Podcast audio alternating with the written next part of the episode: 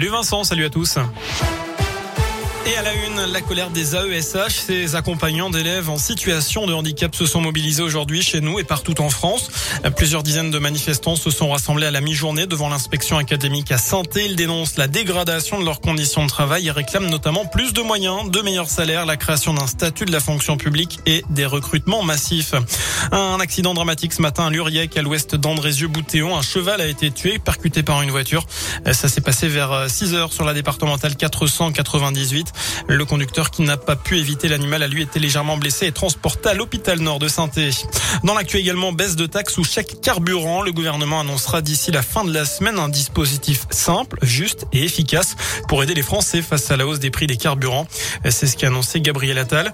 Le porte-parole du gouvernement ajoute que les derniers arbitrages sont en cours alors que les prix du gazole et du samplon ont encore augmenté de 2 centimes en une semaine. Faudra-t-il le pass sanitaire pour les remontées mécaniques dans les stations de ski cet hiver? La réflexion est en cours d'après le secrétaire d'État au tourisme Jean-Baptiste Lemoine.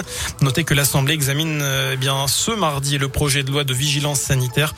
Le texte prévoit de prolonger le recours au pass sanitaire en cas de besoin jusqu'au 31 juillet prochain.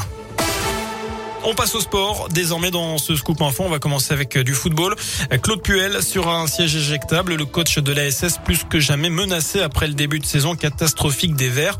Je vous rappelle que les Verts ont été battus 5 buts à 1 dimanche à Strasbourg. D'après plusieurs médias, une réunion d'urgence s'est tenue hier soir à l'Etra.